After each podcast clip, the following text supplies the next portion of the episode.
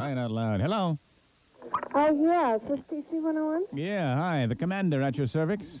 Oh, I want to speak to Greaseman. This is he. Hobble the hobble. Hi.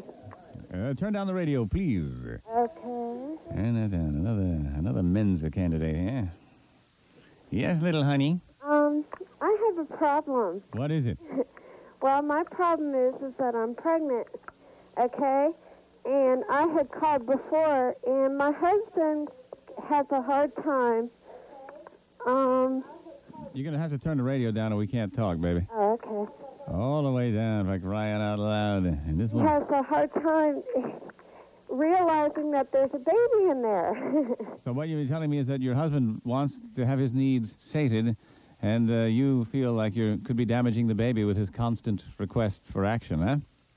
No, I, I just wanted to know if you could maybe talk to the baby, and because I'm sure he's listening on his way to work. All right. Well, let him know that he's in there. All right. Let's see. What's, I understand. This is an age-old problem. The man still has his needs. The woman fearing the baby might... Uh, Uh, it's there. All right, hold the phone up to your tummy. Let me see what's going on in there, okay? Okay.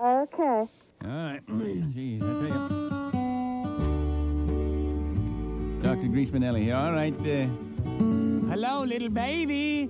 Little angel. Little beauty. Butterfly. Are you in there? Hello. Uh, you sound like a little angel. I'm extra sweet. Listen to me. Listen to how sweet I am.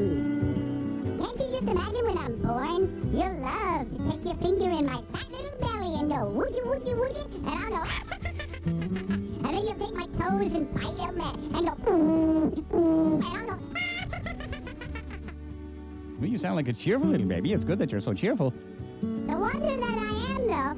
I, I heard you talking to Mommy about the problem. Daddy just won't leave her alone. And I think the time has come for him to stop because I'm almost grown.